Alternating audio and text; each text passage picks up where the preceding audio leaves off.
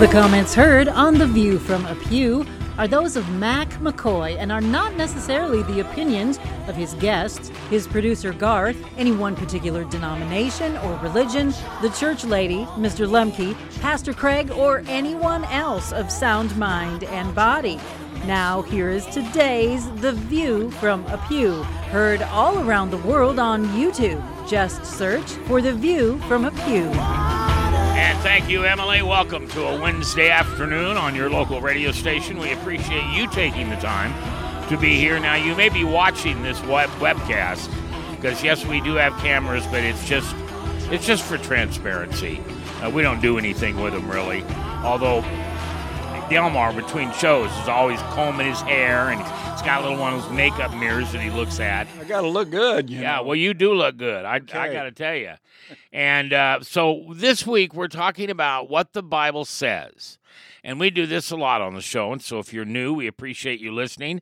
Uh, we, we thank you for listening. If you have any comments, especially constructive criticism, I like to hear what we could do better.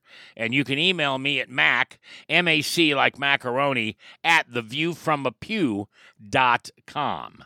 All right, so we're talking about what the Bible says about women. And you just got done going on and on and on about the Barbie movie. I did. I know. I introduced it, and and I took a lot of introductory time. But but Mac, what I want to say from this, we're going to get into Scripture today. We're going to look at specific Bible texts. But what I want to say is that the traditional pictures that we see of women are not nearly as broad and meaningful as what we see in the Bible. The Bible has a much better picture of women and who they are and what kind of roles that they uh, have in, in life. And, uh, and in fact, I, I think sometimes it's interesting to me. People say the Bible's sexist. Never heard that uh, Yeah. criticism made. I think Not. I think traditional thinking many times is more sexist than the Bible is. if you read the Bible, you'll see a bigger picture of women than uh, some of the ideas that we have today. Yeah, I was going to say I would tell you that that the way God created us and the way they were in the Bible is what God had intended, and we've gone off the track. Not Yes. not yeah, we've we've gone off the track. Okay, today we start in Scripture, Genesis chapter 1, verses 27 and 28. This is basic to our understanding of women. So, God created man in his own image. In the image of God, he created him. Male and female, he created them. That's verse 27. I was looking the other day and somebody was trying to explain this online, trying to explain this text, and they were trying to say that God created male in his image and not female. That's a total misunderstanding Yeah, that's not correct. of what the Bible is saying. Both uh, male and female were created in the image of God. When it says man there, it means mankind which inclu- includes all of humanity. Male and female were created in the image of God. Verse 28 And God blessed them, and God said to them, Be fruitful and multiply, have more children, or have children, fill the earth and subdue it. And have dominion over the fish of the sea, over the birds of the air, and over every living thing that moves on the earth. He said, Now you have a role I have given to you in this world. You are man and woman. You can uh, expand the uh, amount of humanity. You can have children, and they are going to fill this earth and they are going to have dominion on this earth. That's a pretty important thing that God gives to Adam and Eve, man and woman, when they're first created. That tells you that some of the characteristics that we see typical of males today are in the image of God, even as fallen and sinful as we are. And some of the characteristics that we see in women today are also part of the characteristics of God. The big picture of who God is is represented in our humanity, in male and female, because we were created in his image. An image, uh, and you taught me this a few months ago. When I hear the word image, I always think of visual, but that's not necessarily the case of how it's used here. It's really the full, the full creature of man and women. That's right, and and definitely includes characteristics Yeah. of who we are. One of the misunderstandings that I think we have too is uh, in Genesis chapter two. There's there's more detail that's given to the creation story, and there is a word that's used in the in the creation of Eve that confuses a lot of people, I believe. Verse 18, the Lord of chapter 2, the Lord God said, It is not good that man should be alone. Okay, this is after he creates Adam. Then he says, I will I will make him a helper comparable to him. I will make a helper. Have you ever have you ever had to be a gopher for somebody? Yeah. Okay, my dad used to use me a lot as a gopher. He said, "Go get me a Phillips screwdriver. Go get me a hammer. Go get me this or that." You know, he's working on something. I was the gopher. I would go get stuff for him. Sure. that was my role. This is not the meaning of the word helper. A woman is not a gopher. Okay. She's not supposed to be there hanging around. What can I do? What can I do for you? No, no, no. A woman has a role that God has given her. The word helper comes from the Hebrew word ezer. Easer, Ezer. like Weezer.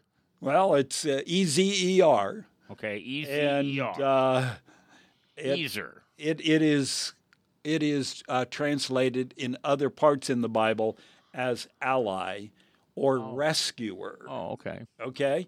And did you know how that word is used the most in the Old Testament? It's used in reference to Yahweh. Okay. Yahweh is my helper. Yahweh is my rescuer. Yahweh is always there for me. Now that's similar to, in the way that when God creates Eve, okay, he gives man a helper, an ally, a rescuer, somebody who he needs. It's not good for man to be alone. Therefore, God has created woman. That shows the great respect that God has for woman and for the role that, that he has given to women. That's, that's the emphasis that we find in the Bible. Now, we're going to read another portion here, just a little short, uh, uh, not too long, that tells about what happens when Eve is created. Verse 21 The Lord God caused a deep sleep to fall on Adam, and he slept. And he took one of his ribs and closed up the flesh in its place. Then the rib which the Lord God had taken from man, he made into a woman, and he brought her to the man. And Adam said, This is now bone of my bones, flesh of my flesh. She shall be called woman because she was taken out of man. Therefore, a man shall leave his father and mother and be joined to his wife, and they shall become one flesh. And they were both naked, and the man and his wife, and were not ashamed. Okay, what does that tell us? What, what do all those words add up to be? I think it's really clear man and woman were created equal. Yes, equal Yep. is true about the way God created. It also shows they were created for each other. Woman is made from man, she belongs to him. He belongs to her. They were made for each other and they were created for respect. You know, the last bit says they were naked and they were not ashamed.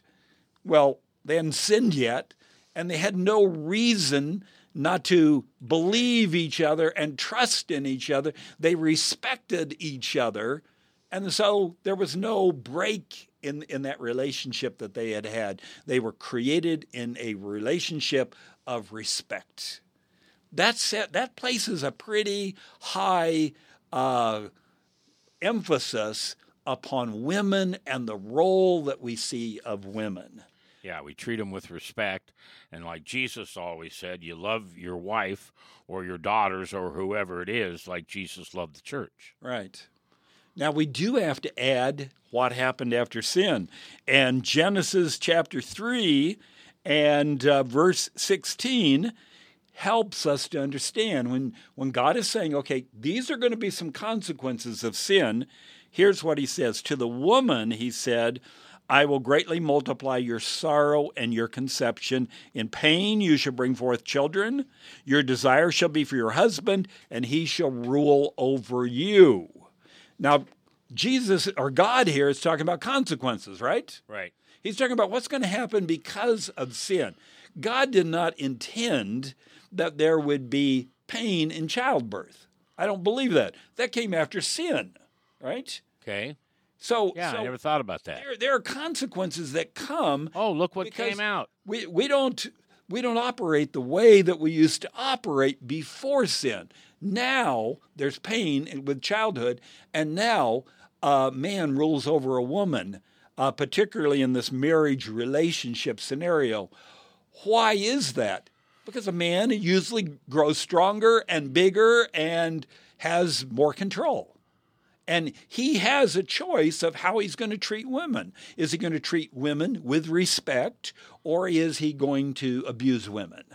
And unfortunately, if you go through the history of the world, too many times he has treated women with a lack of respect.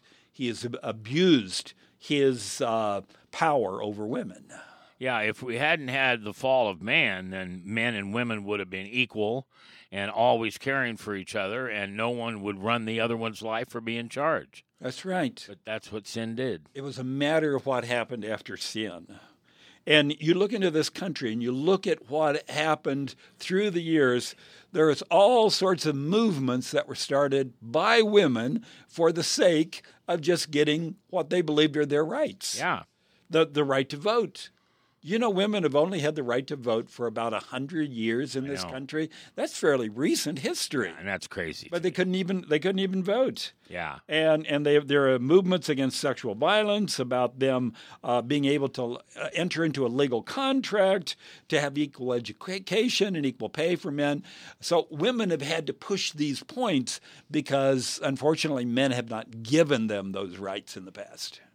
We are on the subject of what does the Bible say about women? And we'll continue this conversation um, on Thursday and Friday today. But here's a question I want to ask you Why is it that so many men don't respect who a woman is in, in, in God's image? And I hate to say this because I love this man's comedy, I loved his TV shows, but look at Bill Cosby. I know, and I don't want to What a mistake. I don't want to be judgmental about any person. I'm I wasn't there. I didn't I don't have all the details, but he's a representative today of people that have taken advantage of Yeah. women. Yeah. And and it's wrong. We shouldn't we shouldn't uh, we shouldn't be guilty of disrespecting women and treating them wrong. I was looking up information and I found out that about 70% of the people in this world today that are considered slaves in slavery, and this is like 40 million people in the world today, 70% of those are women and young girls. We're going to continue this conversation. What does the Bible say about women tomorrow? Uh, right here, 4 o'clock Central Time in your local radio station, or always here on YouTube.com. Search for The View from a Pew. I'm Mac McKoy. Thanks for listening to The View from a Pew. Divine Truth Christian Store, where you'll find more.